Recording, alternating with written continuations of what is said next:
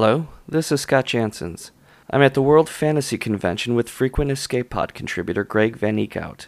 Greg's work has appeared in anthologies such as Starlight and New Skies, as well as in Strange Horizons and Asimov's. But I'm here to talk with him about flash fiction. So tell us, Greg, why do you write flash fiction? Well, I like the immediacy of it. Sometimes I think stories are actually made better by the brevity. Like baby in a blender jokes are seldom made better if you know the backstory of the baby and you go into the manufacturing history of the blender. So sometimes I just like the immediacy of it, but I think oftentimes it's actually a response to the other kind of writing I'm doing. I remember I wrote a series of flash pieces once when I was just kind of pissed off at the world, and what I was really pissed off at was that I wasn't writing a lot of stories. So I said, I'm going to write a story a day for the next, 6 to 7 days. And giving myself that kind of challenge and also setting really limited parameters so that I knew I wasn't going to fart around with anything to the point that I was going to get frustrated on it. It produced stuff that had a sort of different energy than other stories I've written that were, 5,000 words or above.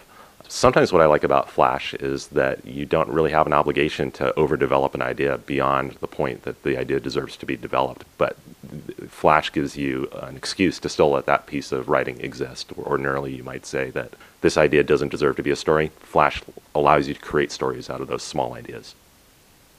Do you know from the start that you're writing a flash piece, or does it happen after you've started the story?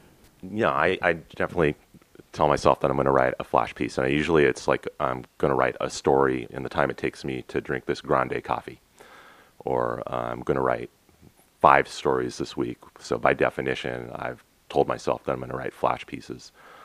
Usually when I felt that I've been struck by inspiration and I think I'm going to write a 5,000 word short story or whatever, and I end up with a flash piece, it's crap. So I've learned not to start writing flash unless I'm kind of expecting that I'm basically setting myself out for about half an hour or 40 minutes of work.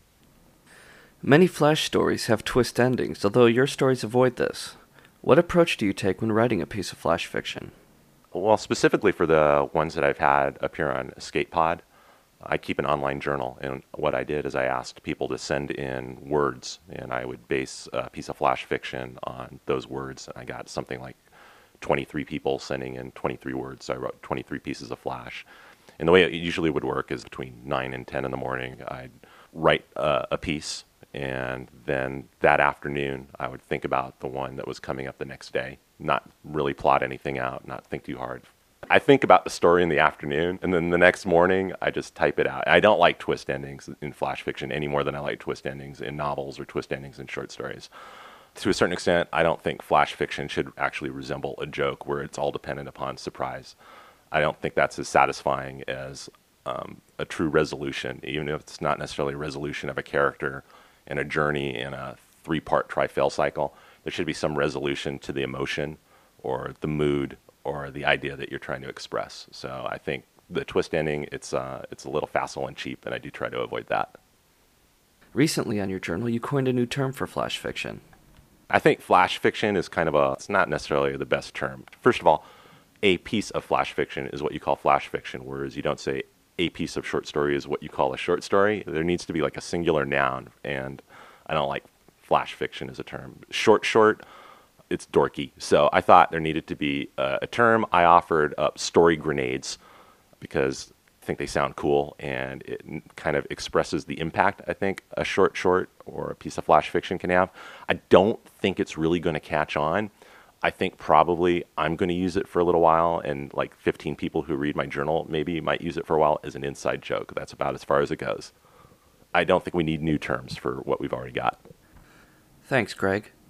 Greg van Eekhout will have a couple stories in Escape Pod within the next few months, as well as a collection of story grenades in Realms of Fantasy. Greg's online journal is at writingandsnacks.blogspot.com. Thanks for listening to Escape Pod.